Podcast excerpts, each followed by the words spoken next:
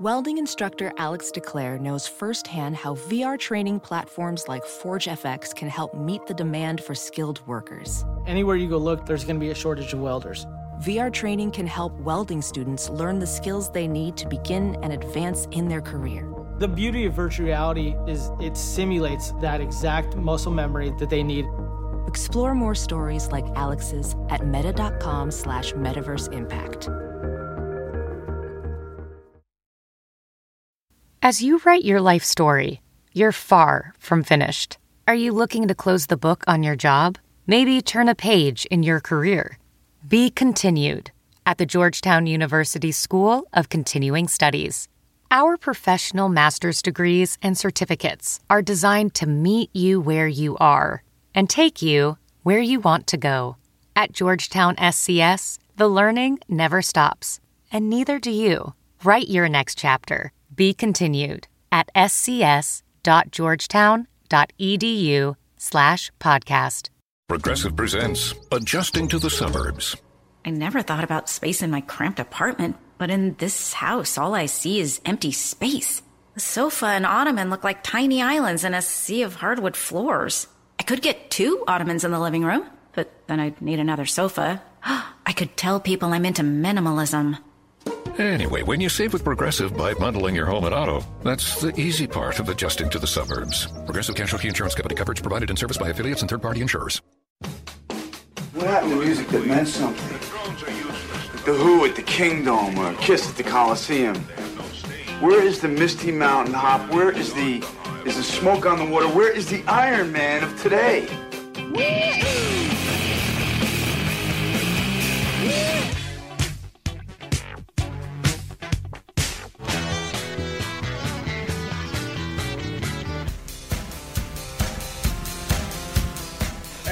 is not a test. This is rock and roll. Welcome to Sound Opinions from Chicago Public Radio and American Public Media. I'm Jim DeRogatis, a pop music critic at the Chicago Sun-Times. And I'm Greg Kot. I write about rock and roll for the Chicago Tribune. Today, on the world's only rock and roll talk show, we're going to pay tribute to the godfather of soul, the late James Brown. Plus, we'll have a performance in the studio from psychedelic rockers The Secret Machines and our answer to the Grammys or the Oscars, the Soopies. You're listening to Sound Opinions. So now, and gentlemen, it is start time. Are you ready for start time? It is indeed a great pleasure to present to you at this particular time national and international known as the hardest working man in show business. Man, to saying I'll go crazy. Try me. You've got the power. Think if you want me. I don't mind. Bewildered. Million dollar seller lost someone. Mr. Dynamite, the amazing Mr. Please Please himself, the star of the show, James Brown and the famous Flame. Greg, I don't think we're worthy to follow that introduction. One of the most classic moments on any live album ever recorded in the history of popular music. I think we can say that definitively. That was uh, the famous Flames organist, Lucas Fats Gonder, in a typical introduction of James Brown. And listen to that list of hits. This is only 62. Yep. James Brown hadn't even gotten started. Yep. It's the middle of the Cuban Missile Crisis, right? and James decided he wanted to match what Ray Charles had done in 59 uh, with uh, Ray's big successful live album, but the record company wouldn't pay for it. So James paid himself. James didn't like to pay for himself, but he paid. He rented out the Apollo Theater in Harlem to get the crowd properly lubricated. Uh, they were waiting outside in, in the cold for several hours. He gave them coffee that had been spiked. it's supposed to be uh, half an hour long, but it actually clocks in at, at something a little over 20 minutes, and yet it is one of the greatest live albums ever. James Brown live at the Apollo. It put him on the Billboard chart for 66 weeks. Through the rest of his career, he would proceed to have 119 charting hits. If you've been under a rock for the last week, you probably don't know that James Brown died at the age of 73. Everybody else on the planet does know that the Godfather of Soul has left the planet. You know, Jim, here was a guy who was famous for his exits and never quite being able to leave the stage. He'd always come back one more time for one more encore. He'd get the cape put on him. Yeah. He'd dodder off the stage exhausted. Then Yeah, they'd have to back carry to him off, carry him off because he'd be so completely and thoroughly spent. But you know, there's going to be no more encores this time. I mean, it's hard to believe that the hardest working man in show business, and he literally was. He, even when he entered that Atlanta hospital o- over the last weekend, right before Christmas, uh, he was still talking about the gigs he had to do. He had gigs lined up in, in, in January and February. He was playing on New Year's Eve Going in to play New on New Year's Eve at BB King's, and he was talking about that show, and I don't want to miss that show. I, you know, get me out of here because uh, I've got to make that show. The man was literally playing hundreds of shows every year up until uh, his death at age 73. You've heard this news, and people have been talking about James Brown all week since he died early on Christmas morning. One of the things we can do on Sound Opinions is give a little bit of context and insight, I think, in, in ways that other media don't. What we want to celebrate is this guy's music. Uh, Greg, when I'm on vacation, I have what I call the dead Beatle rule. Okay, you know, there, there's there's times when I'm just off, right, and that's fine. If the office needs me, you know, we, we both are as newspaper critics, we're on call, and, and so I get this call early Christmas morning, and I look at it, it's not my mom, and I'm like, uh oh, it's the newspaper. They said, well, we don't know if this qualifies, Jim. I said, what? Have you have you seen? I said, no, I haven't turned on the news. It's Christmas Day. Give me a break. They said James Brown. I said, oh, that, that, that qualifies. He is on the level of one of the Beatles dying, Elvis Presley, Bob Dylan. I think that may throw some people, but you have to put him in perspective. A of his innovations and B his influence. There is no black popular music today. No hip hop, no R and B, no soul, no disco, no electronic dance music without James Brown. I, I think if you uh, listen to music today, by far, by far, the most influential person on that music is James Brown. More so than the Beatles, more so than Dylan, more so than Presley, anybody that you could name. He's influenced not only hip hop, uh, but funk, disco. Uh, I mean, he invented those genres of dance music. Let's talk about how he did it. Several phases to his career. One of the big innovations was when he broke on the scene in the uh, mid 50s. Very few R&B soul band leaders were, were leading and maintaining their own band. He had this vision. He wanted to have a band of his own. The first one he put together was the Famous Flames. And, you know, if you look at the musicians who went through his ranks through the years, Maceo Parker, who would go on to play saxophone for Prince and be one of the great saxophone players in the world, uh, the drummers, Clyde Stubblefield, the original funky drummer, Fred Wesley, the trombone player, Bootsy Collins, who would go on to help George Clinton make funk history with Parliament Funkadelic. Uh, great musicians. He always had them. Famously, uh, would find them if they played a bad note or dropped a note or were late. Uh, was a taskmaster. So, so that was one change right in the beginning. But the first soul era that, that produced that that hit, "Please Please Me," that put him on the map, and that you hear at, in live at the Apollo, what was that about? Please, please, please. Please,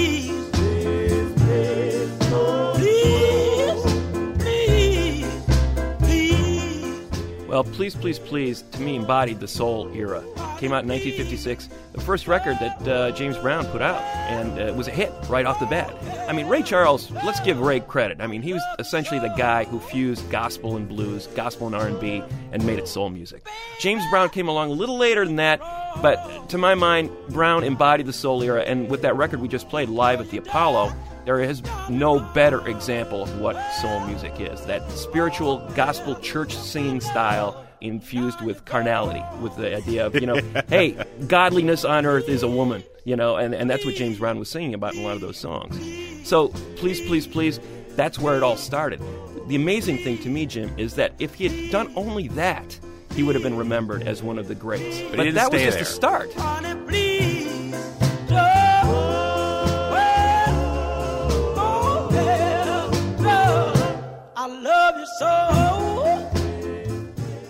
But I think where the real innovation starts, Jim, is with uh, Papa's Got a Brand New Bag in 1965. You wrote the paper, "The Birth of Funk," in this one song. I don't think anything on the radio sounded like Papa's Got a Brand New Bag in 1965. And we're going to talk about this song in greater depth in a few moments. But I think he completely reimagined his sound and what his music was going to be at this point in time. He kind of realized, hey, the soul thing is played out. I've done that. I've I've made the greatest soul album I ever made. You know, the live Yeah, yeah. the live at the Apollo record. There's nowhere to go with this anymore. And with Papa's Got a Brand New Bag, he re- literally reinvented himself and his band. you as a drummer, my friend, could probably speak to this better than I. Uh, and and James envisioned this. A lot of rock backbeats were on the two and the four, two- Right. The the second and fourth beat of every bar. James completely changed the template. There. Put the emphasis on the one and the three. The guy started out as a drummer. When he was in reform school for three years in Augusta, Georgia, in his teens for breaking into cars, he had nothing to do. Would bang on brooms and pots in his cell. That's how he learned to play. Became friends with Bobby Byrd, whose family took him in, had come from a gospel background. Uh, they taught him how to play organ, and and Bobby swears that organ was was James's real love.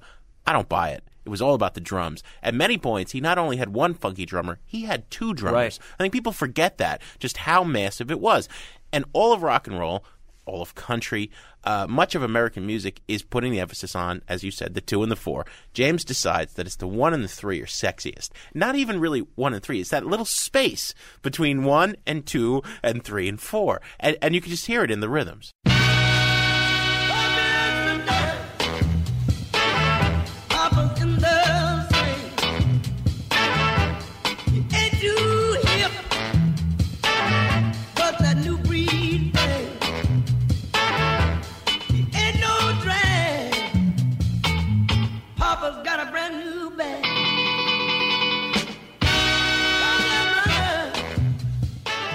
So you hear what I'm saying with the drums there.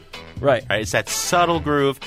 What's more, the production is revolutionary. Because if you really listen here, the things you're hearing louder than everything, louder than the horns, louder than his voice, the electric bass. Well, the electric bass, the snare drum, Greg, the snare Yeah. drum and the hi hat. That's the center of this mix.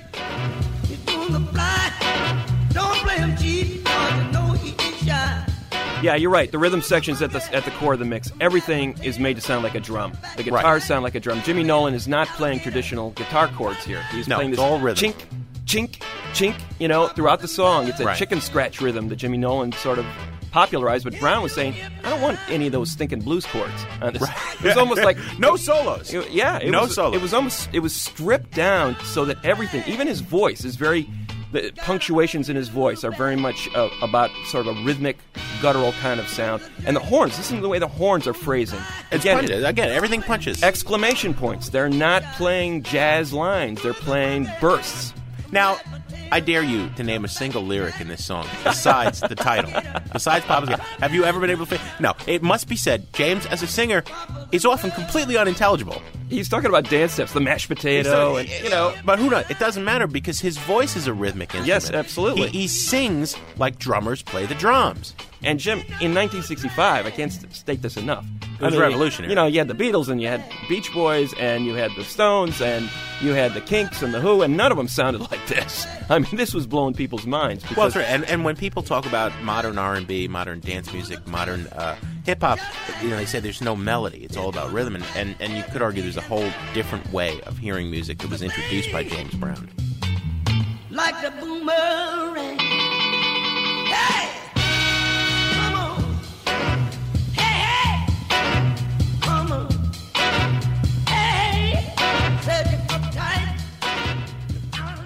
You're listening to Sound Opinions from Chicago Public Radio and American Public Media. We're paying tribute to James Brown, who passed at the age of 73 a few days ago. Jim, we were sort of making fun of the lyrics of "Papa's Got a Brand New Bag," and James Brown would be the first one to tell you, "Hey, I was it was just a little chant, it was a Yeah. little riff that I had in the in the studio." But at the same time, he did have things to say. I can't say enough about uh, "Say It Loud." I'm black and I'm proud, which came out in 1968, Jim, at uh, at a very volatile time in America's history. Newark's on fire, Detroit's on fire, Watts is on fire, race riots, King's assassinated. Now, Brown's politics could be a little problematic because a couple of years after the release of this in 68, he actually sang this song at the inauguration of President Nixon. Yeah. Hip young music lovers wrote him off because of Right. that. But James, you know, the president invited him to sing. He was happy to do it. But the thing is, you know, it was so common in that day and age. I mean, words like Negro and colored were still going around in the lexicon of American culture. And, and James Brown saying, no, I'm black and I'm proud of it. Your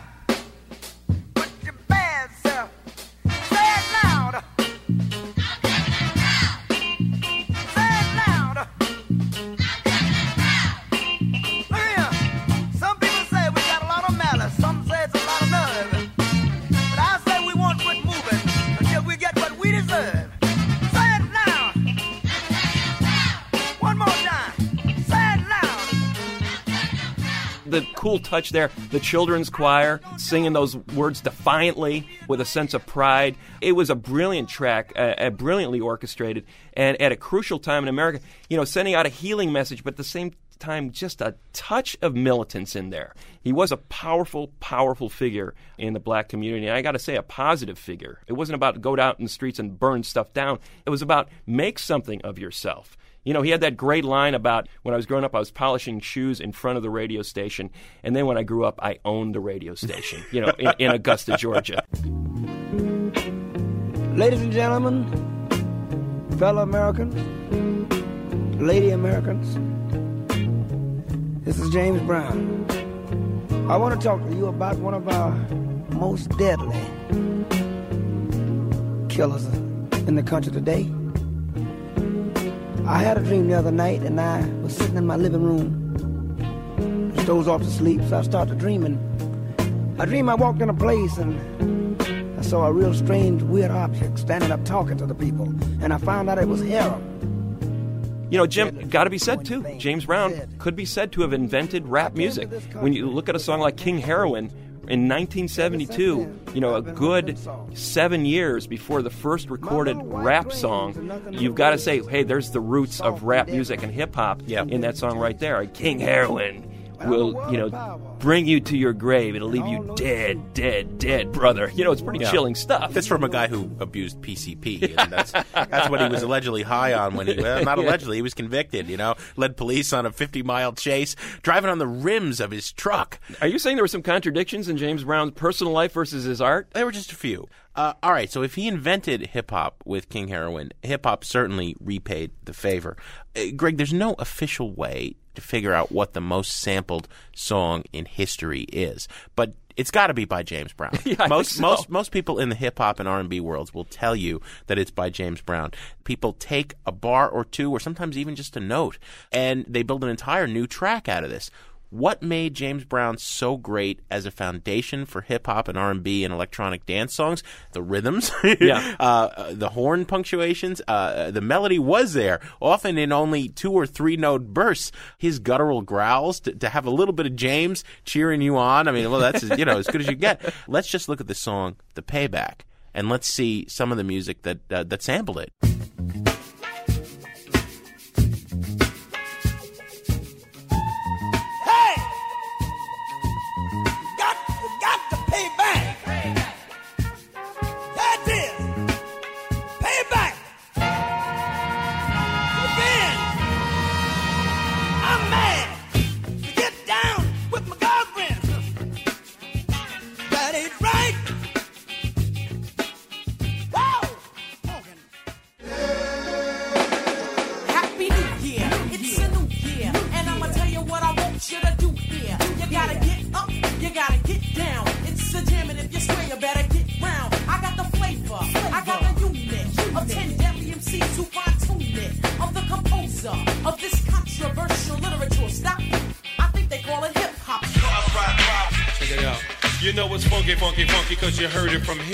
A jam that you love that don't be getting no airplay. Strictly for frontin' when you're riding around.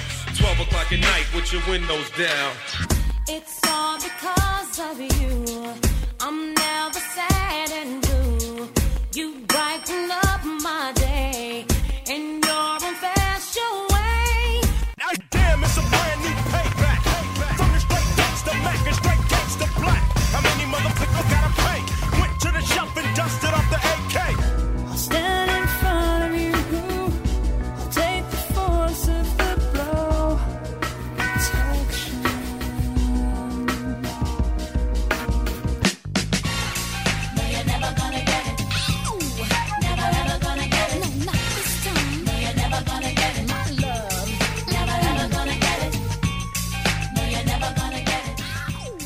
There are just six examples of how James Brown continues to live in contemporary music. You heard uh, Queen Latifah, LL Cool J, Mary J. Blige, Ice Cube, Massive Attack, En Vogue, all biting just a little piece of one James Brown song, The Payback from 1973.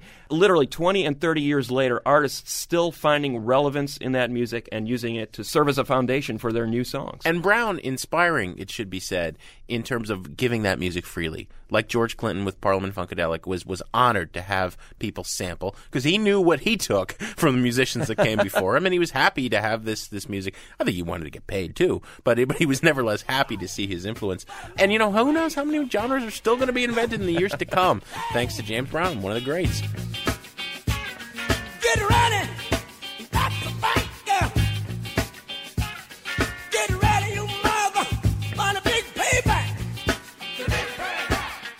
Later on on Sound Opinions from Chicago Public Radio and American Public Media, we are going to be handing out the coveted Soopie Awards. But up next, we have the Secret Machines live in the studio, a rare acoustic performance from the Powerhouse Electric Trio.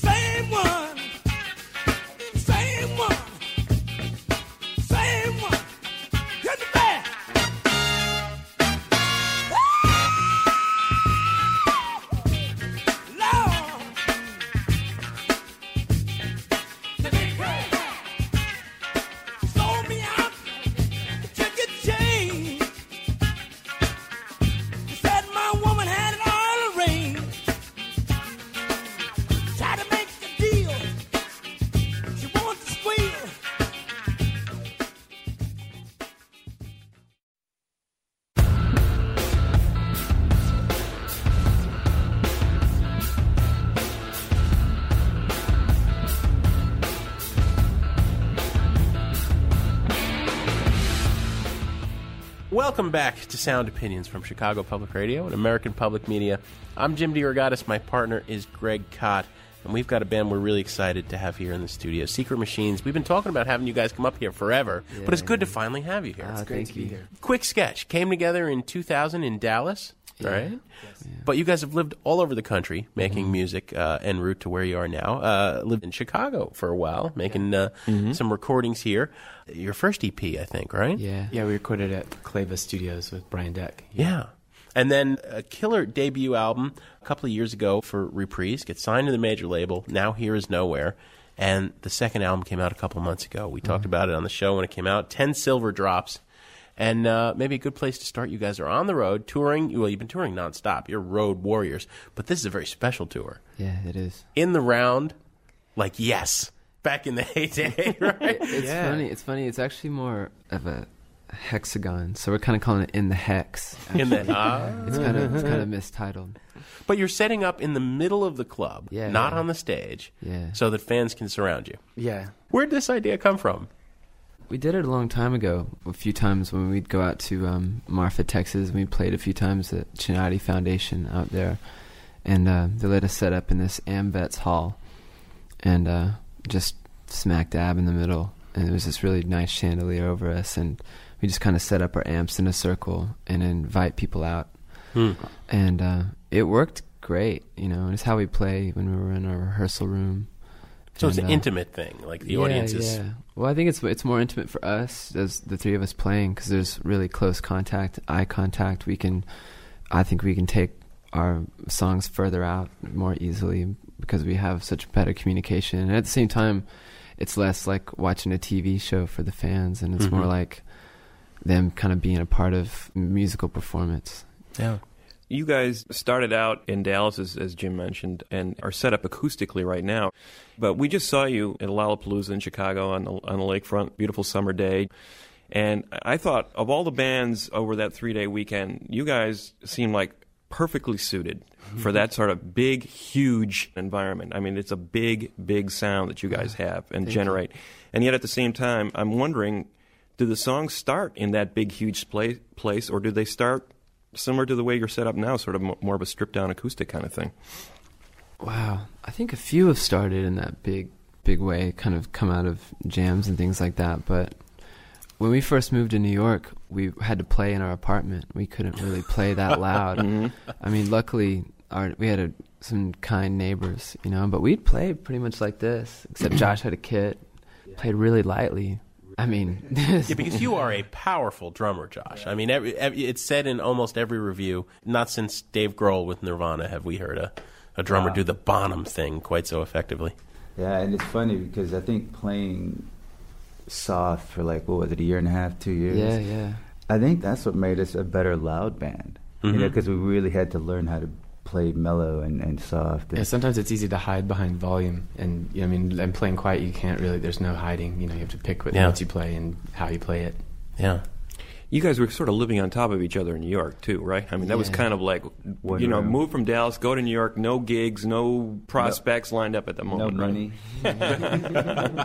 the middle of winter too. That's kind of insane. Of all the cities to move to in the middle of winter with no money, I mean, New York is probably the last place anybody would say, "Well, that, that's a reasonable decision, boys. Go ahead and do that." Yeah, well, we don't play music because we're geniuses. what was it? What? Why did you decide to do that? I don't know.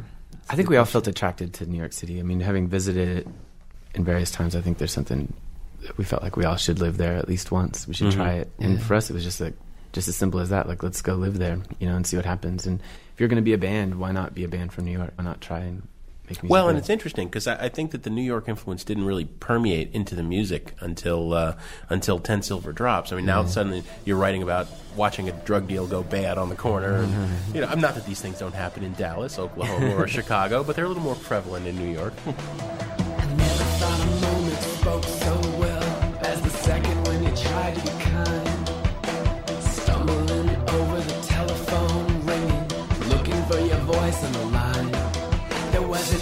lipped girl with her knees crossed, sitting on the carpet in cold.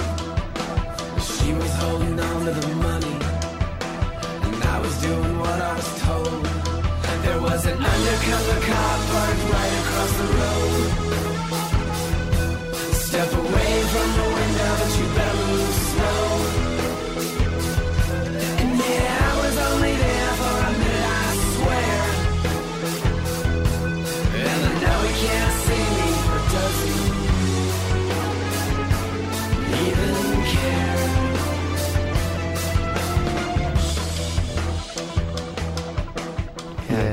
City life. It's hardness. Yeah. but interesting though, when you moved, did move there, I think the whole Strokes mania thing was just starting to pick up steam, and all these other New York bands were starting to surface. Was that first of all an attraction at all, and did you guys feel like you fit in with any of that when when you did get there? When we first moved, we were really big fans of this band Home. That was like the only New York band we really knew, and like Sonic Youth. And we showed up playing loud, kind of psychedelic music. And everyone's like going, "What planet are you guys from? That's really not what's happening right now." Mhm. You know, everyone is. Yeah, we were kind of going against the grain, but not intentionally. It's like. And also, you guys Yeah. never got those Brooklyn haircuts. No. We couldn't the afford a faux hawks. haircut. Remember, I think we Yeah, the, the first Brooklyn two years faux we, hawk. we actually it was like to save money. We just decided not to cut our hair. We made a pact. we were like, don't cut your hair until we get some money. Yeah, it was like all for one, one for all. Yeah. We- one of us is gonna look, you know, like shaggy hippies, and we all are Oh, stuck. man. well, you guys are sitting here all set up, ready to play. Can we hear a song? Try a doldrums, you say? Yeah. All right, here goes nothing. Mother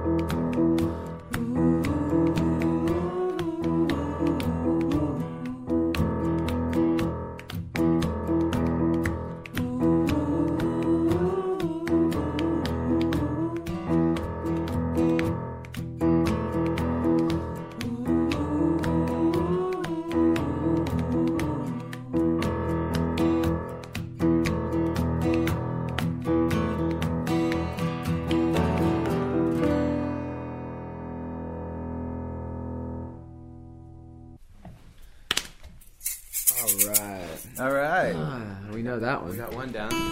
One down. You're listening to Sound Opinions from Chicago Public Radio and American Public Media. You just heard a rare acoustic performance of Daddy in the Doldrums by our guests, The Secret Machines. We're going to be right back with the band after a short break.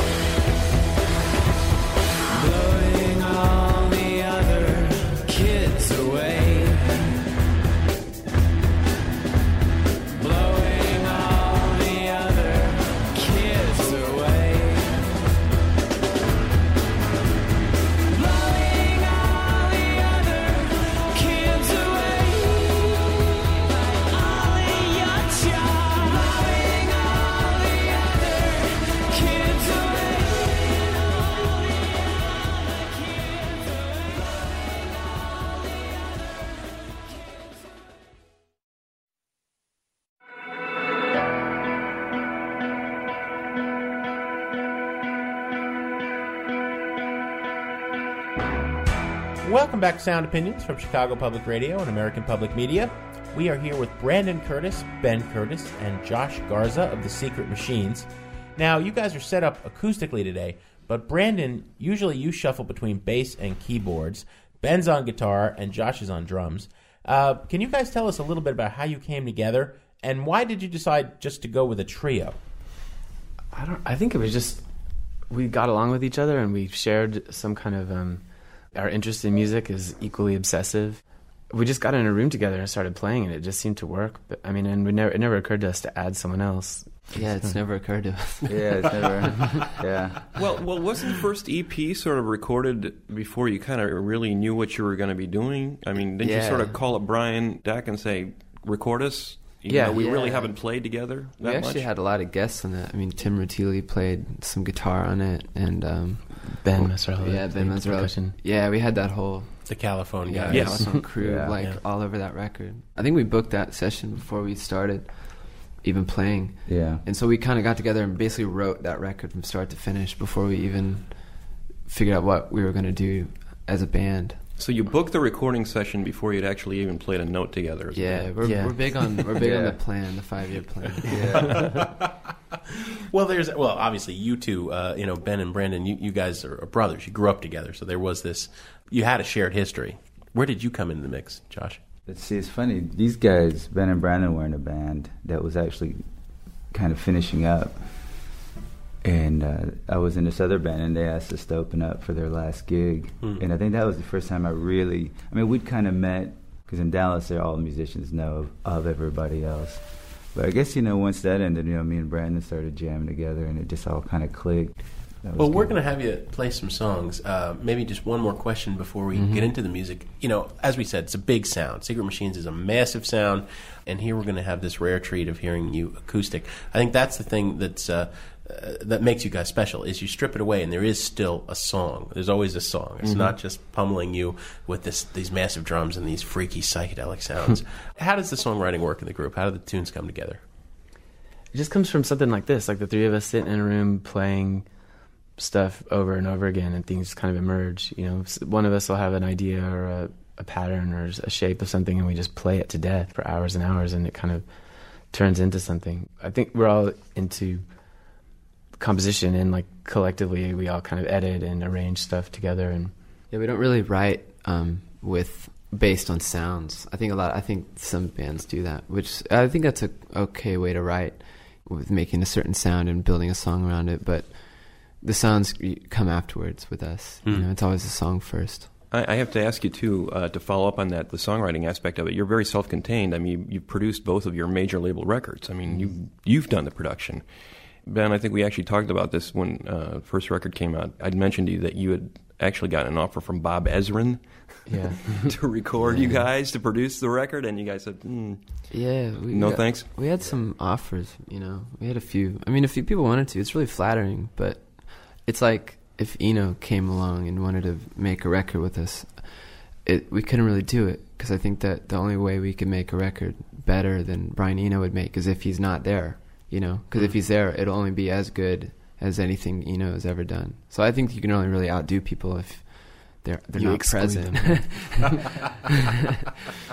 That- That's interesting, and it, and it's interesting too that you got the leeway from the label to do Oh, that, so especially lucky. for a new band. You know, oh, you, wait a minute, you don't want to record with Bob Ezrin, you want to do it yourself. It was You sort of really- smoke and mirrors. We were like, let us just give us a chance to do two songs. We'll do two songs, and then they kind of like, well, okay, and like we'll do two more. We'll do more, and we can just finish the record. We're already in the studio, and then it's like next thing you know, we're done, and you know, we kind of pulled the wool over their eyes a little Although bit. we But- did, uh, Well, and it's cheaper. It's probably Yeah. one tenth as expensive as Well, yeah, Bob well, Ezrin would have been. Of course, yeah. It's Just his cheaper to hotel use bill. uh, Eno's oblique strategies because you can get those. I know. You So just- you know, you- now you have them on the net. There's a those, computer yeah. program. You just hit it and oblique strategies. Yeah. Whenever you're in a dilemma in the studio, have you used Right. those? You, p- you pull We- one up. yeah. Yeah, we Yeah, have. mixing They're a lot, Yeah. yeah. those are fun, you know, and it, it is cheaper than Yeah. him being there. Is it finished? or, or you know, is it raining? Mm, Okay. Well, play some some tunes, guys. Let's hear the stripped down acoustic Secret Machines. we really we you know you know Bedhead. Oh You yeah, know Bedhead. Yeah, great band. We were gonna do, do a Bedhead song. We Part never of the done it before. slowcore mov- movement. Yeah, yeah. right? Yeah. Which they hated being called. They were slow as though. They, they were very. They were. I can't believe that they didn't like that. Well, everybody always hates to be pigeonholed. Yeah. Yeah. What's the bedhead song? Rest of the day. Cool. Yeah. Sounds great. We Yeah. never done it before. Let's pay homage. Even better. He just downloaded the lyrics. That's great. Oh, is that w- the sheet that's on your uh, Yeah. stand there? Yeah. Well, you know, gi- given that you guys had never even played together when you started your first recording, it was right in right in keeping. Yeah. Yeah. Spontaneity. Yeah. All right, we're gonna try to play a Bedhead song. All right, let's do it. I had to wake up my head My body had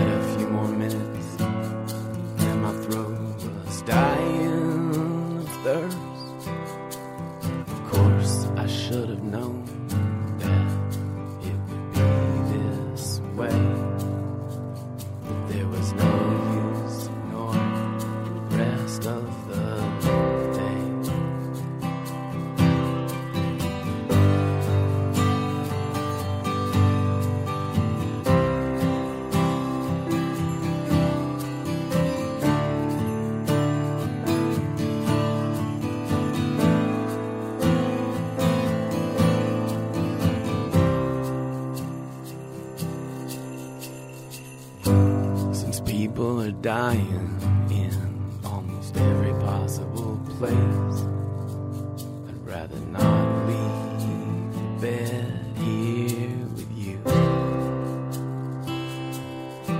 Since there's a dead black cat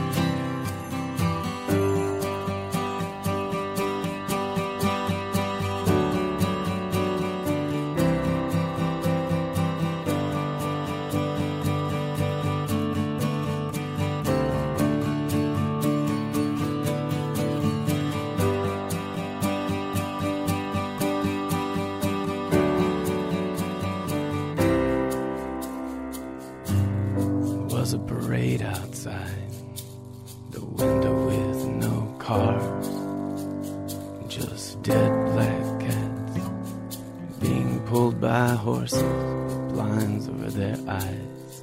I'm sure we could see ourselves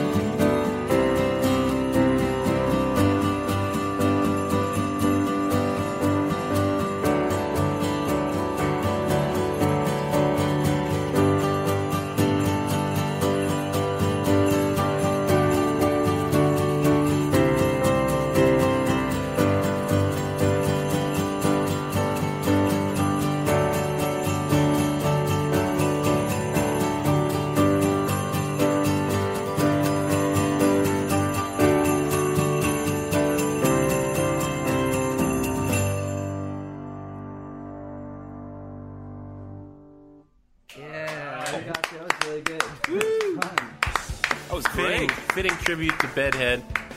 And you guys, you know, you can be unplugged and you're still swirling and trippy and psychedelic. That is a good trip. cool. Good trip. Good trip, too. You're listening to Sound Opinions from Chicago Public Radio and American Public Media.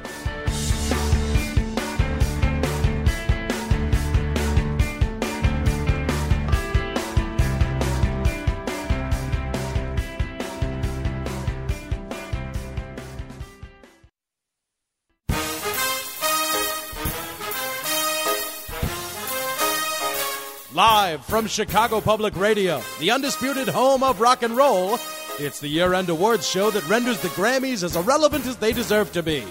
Please welcome your hosts, Jim and Greg, for The Soopies. All right, as you know, listeners of Sound Opinions, we cover the happenings in the world of music, and quite often they are thoroughly absurd.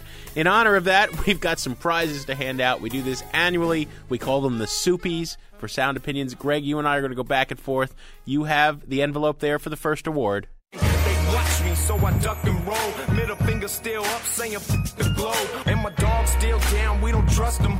I live life like a king, I was in stone. Kevin Federline, I come tight with every rhyme. I built a kingdom down the street from Pepperdine. This worm got me heavily sedated. I'm Kevin Federline, America's most hated.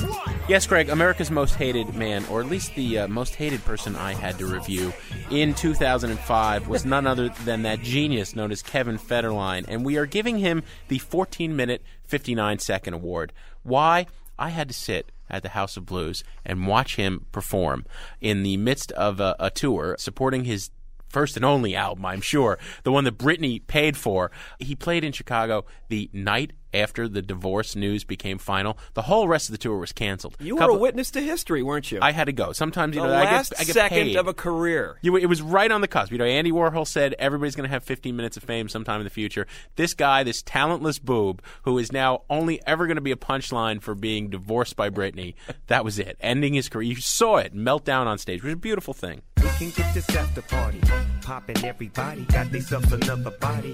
Knocking out without protection, no, that's my confession. But at the spot, if you just think you want a lesson, you can drop it like it's hot. Hold up, I came to cool out, lay back and get.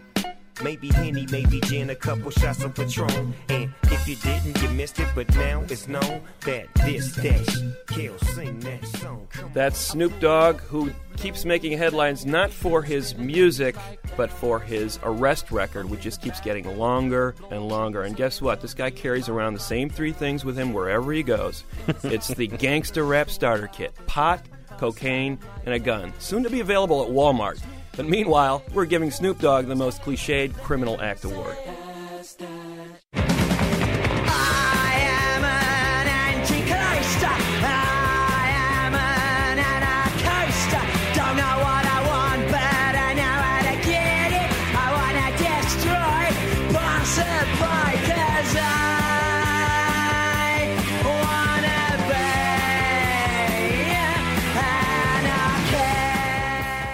Right, who says rock can't age gracefully? We are giving out our Rock Aging Gracefully awards to uh, the Sex Pistols. Who else but the Sex Pistols inducted into the Rock and Roll Hall of Fame? Well, they told them we're not showing up. Next to the Sex Pistols, rock and roll in that Hall of Fame is a piss stain.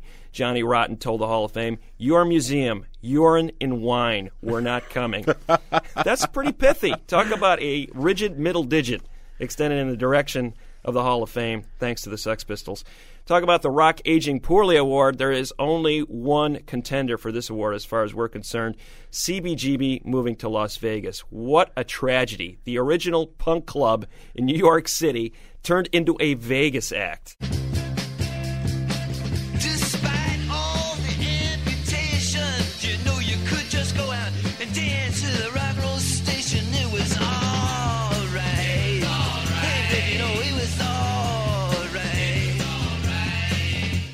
The Velvet Underground, now, there was a band that could have benefited from some payola. Great music, but never got on the radio back in the day. Payola is rampant in the record industry today, and there's one man who's going out and snuffing it out. God bless Eliot Spitzer. That's all I can say. the New York State Attorney General, one of the best names in rock and roll. And now, Greg, he's actually the governor elect of the state of New York. And our winner of the Best New Sheriff in Town award. He has gone after the record companies for payola, extracted tens of millions of dollars in fines. This year, he started going after the big radio conglomerates, got a $2 million fine from CBS Radio. All we can say is go, Eliot Spitzer, go.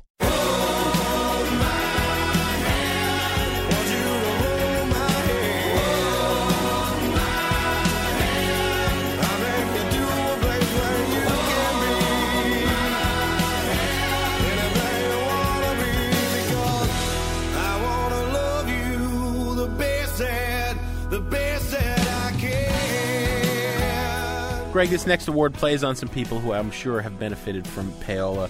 We are calling it the Hootie the FRU Award in honor of Hootie and the Blowfish. Uh, if you recall, when they sold 8 million some odd copies of their second album, it was largely credited to David Letterman just because he enjoyed saying their name and thought it was funny sounding. These are three acts. Even though we cover this, we were shocked to see these acts consistently week after week on the top of the charts because we never heard of them. Where did they come from? Rascal Flatts. Well, they've had a couple of albums out. It's a dreadful new country band, one of those country pop bands. Really made a big impact in 2006, although they've had hits before because they did the cover of Life is a Highway on the Disney movie Cars. Uh, in one way or another, we have movies or TV to blame for all these acts. The Fray. They were touring the country, selling tens and thousands of tickets for their live tour. I'd never heard of them. I, I, something like twenty thousand tickets sold here in Chicago. Who are they? Well, apparently they've been all over the soundtrack to Grey's Anatomy, which is their only claim to fame. And then finally, KT Tunstall.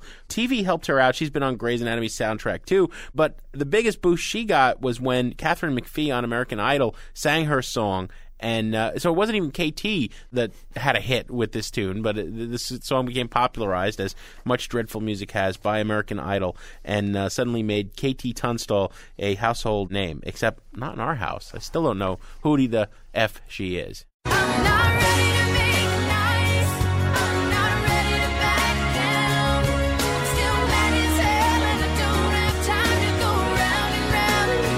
All right, Greg, we got two awards spinning off of rock and politics. We talked a lot about that. We don't want to dwell on it much more, but there are two awards that we're going to give out. The award for paying too big a price for their political beliefs, I would say, has to go to the Dixie Chicks. A couple of years ago on stage in London, they made a comment that they were shamed that President Bush was from Texas, and, and so are they. They came back this year with a new album that had some comments about the price they paid. Radio continued to boycott them, and because they didn't back down from their political beliefs, and in fact reaffirmed them in a couple of interviews, half of their concert tour was canceled. The best selling female act in history, actually, couldn't sell any concert tickets, and half the tour has to get canceled. I mean, whatever happened to free speech? On the other hand, an act that should have paid more of a price, or maybe we should subtitle this award the, uh, you know, shut up already prize, is Barbra Streisand. She doesn't perform that often. When she does, it's top dollar tickets, and she's out there with this vignette in her show where a Bush impersonator was coming out and saying, let's erase the national debt by selling Canada. It wasn't funny. The politics were muddled. But most of all, the tickets are going for between 500 and 700 bucks. And in some markets, there was a special deal. If you paid 50 grand, you could shake her hand backstage of the show. It's like, shut up already, Barbra. Don't bring around a cloud of rain on my parade. Try to see it my way. Do I have to keep on talking till I can go on? While you see it your way, run the risk of knowing that our love may soon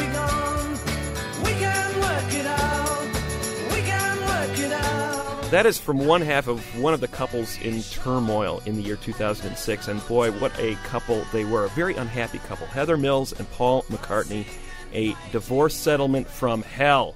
Ended up with a $235 million divorce package sent from Sir Paul to Heather, but not before Paul was accused of being a pot smoker, of beating Heather, of beating Heather's uh, predecessor, Linda McCartney. Meanwhile, Paul called Heather a prostitute. Boy, they were in all sorts of trouble. It was. year. uh, If you ask me, she should have got double that because uh, he punished us by writing yesterday. Not to mention Ebony and Ivory. Uh, another couple I loved, Greg, were Marshall Mathers and Kim. Eminem, uh, Marshall Mathers' alter ego. Much of his first three albums dealt with how he wanted to kill this woman and get his revenge on her for doing him wrong. And then they fell in love again, and he remarried her. And 11 weeks later, they divorced again. It's just it's it's it's sad. It's just sad. I thought that one was going to last.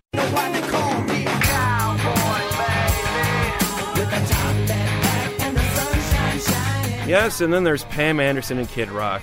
They spent years fighting, dating, breaking up, dating again, breaking up. Finally, they decided to tie the knot. Four different ceremonies. I mean, announced it to the world. They couldn't get married just once. They had to get married four, Four different times, times. And then, months later, you know, Pam Anderson shows up on her website and says, divorce. Yes, it's true. Unfortunately, impossible. Word is that Pam is being consoled by her previous husband, Tommy Lee of Motley Crue. Now, there's an upstanding citizen. Don't pay any attention to the video camera, honey, honest. But on the bright side, Greg, after all this marital turmoil, the couple of the year, I think half of it is Jay Z, and no, not not with his girlfriend Beyonce, but Jay Z and Nas. They've been beefing since 2001. They're beefing, Jim. I mean, this is like serious. I mean, two of the mainstay rappers in our in our planet going back and forth, arguing. I'm better than you half are. of, half You're of better each of than their me." uh, lyrical outputs has been about how they hate each other. Well, given the fact the way the whole Biggie Smalls and Tupac Shakur beef ended up in gunplay with both of those guys being dead. But you know what? Nas and Jay Z are now a happy couple. Not only have they made up, but Jay Z has a guest spot on the new Nas album. They're in love, Jim. It's very touching. I know you can feel the magic, baby. Turn motherfucking lights down. Let's go. What up? What up, homie? I mean, it's what you expected, ain't it? We hope they're as happy, Greg, as our production staff always is with us. That's the Soopies for 2006. Turn the music up in the headphones.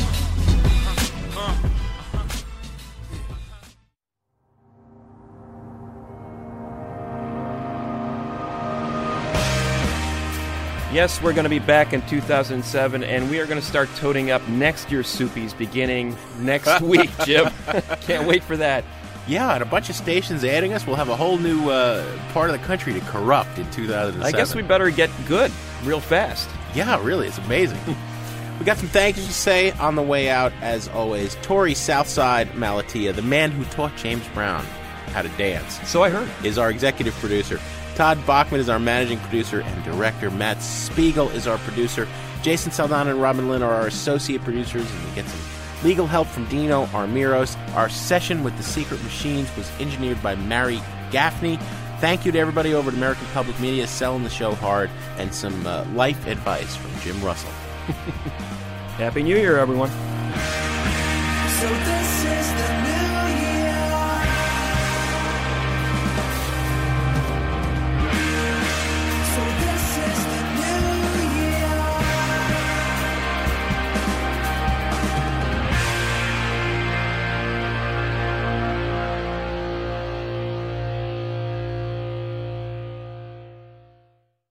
Progressive presents Adjusting to the Suburbs. I never really thought about tools until I bought a house in the suburbs. It's like this weird homeowner test if I need a tool for a project and don't have it. And my neighbor Ted loves to give me that look when I ask to borrow a pole saw. A year ago, I didn't even know pole saws existed. And now I gotta borrow one from Ted? What is happening? Anyway, when you save with Progressive by bundling your home and auto, that's the easy part of adjusting to the suburbs. Progressive Casualty Insurance Company coverage provided in service by affiliates and third party insurers.